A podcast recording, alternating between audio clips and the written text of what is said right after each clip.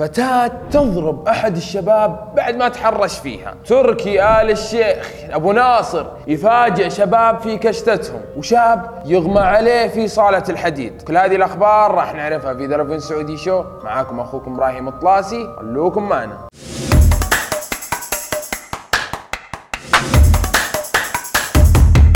وين ما رحت في العالم تلقى هذاك الشخص الغريب اللي يقعد يلاحق البنات ويضايقهم سواء في الشارع أو الحدائق أو المقاهي. وزي ما أنتم عارفين كل واحد يختلف بطريقته وأساليبه والهدف واحد واللي هو التحرش والمضايقة. التحرش مشكلة كبيرة ومقززة واللي يزيدها قرف لين جتك من واحد كبير في العمر بدقنا وشنبه. وهذا اللي حصل مع أحد البنات اللي واحد ضايقها. بس بدال ما تخليه ياخذ راحته وتسكت له سوت فيه مصيبة بغى وجهه يروح فيها.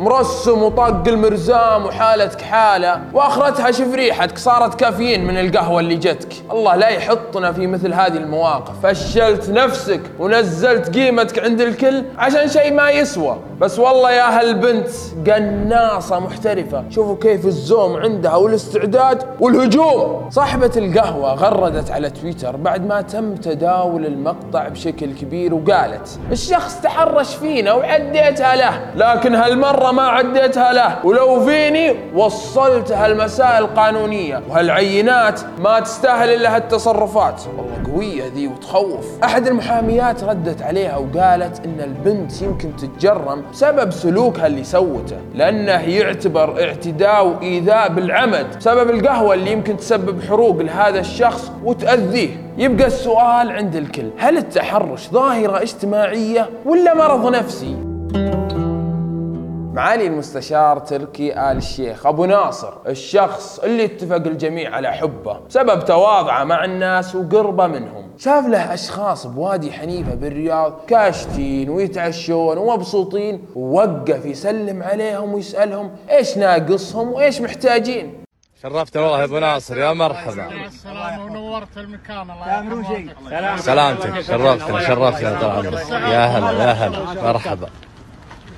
الله يحفظك ويستر أمرك.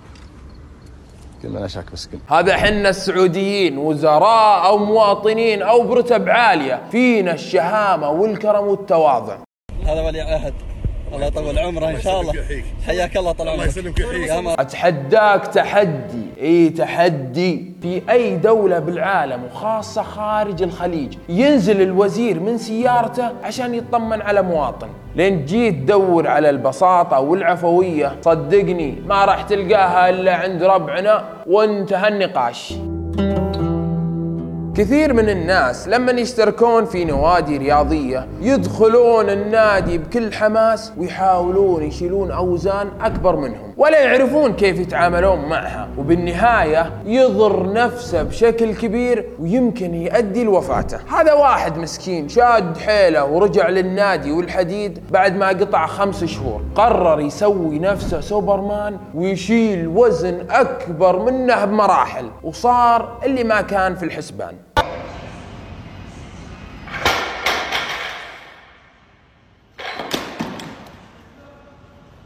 أكبر غلط إنك تشيل شيء ثقيل وإنت قاطع. يا أخي مفروض تبدأ تدريجيا لين توصل لمستواك وطاقتك. ترى بعض الناس نعرفهم ونشوفهم ويخالطونا. يشيل مثل هالأوزان عشان يعبر للطرف الثاني عن رجولته وقوته. وبالنهاية إيش؟ تجيه إصابة وتستمر معه طول عمره. ما تشوف لاعبين كرة القدم إذا قاطعين فترة طويلة عن الكورة يرجع يأهل ويقوي جسمه وبعدها يبدأ يلعب دقائق بسيطة في المباريات. وأخونا في الله قاطع له خمس شهور وراجع يشيل وزن ثقيل لين داخ عليهم في النادي وروعهم. أنا توي مسجل بالنادي قريب وأبي أبني عضل. بس بعد هالفيديو صدقوني آخر مرة أطب صالة الحديد. خلني على السير والسيكل اموري تمشي في السليم. والحمد لله إنها جت على إغماء وما جاء قطع في العضلات ومشاكل في العظام. ويا ليت تكفون تكفون. يا ليت اللي يعرفه يطمنا عليه. لأن الصراحة شال بخاطرنا. وإن شاء الله انه بخير وصحة وسلامة. وهذه كانت آخر أخبارنا في ذا سعودي شو. كان معكم أخوكم إبراهيم الطلاسي. لا تنسون تشتركون في قنواتنا. سلام عليكم.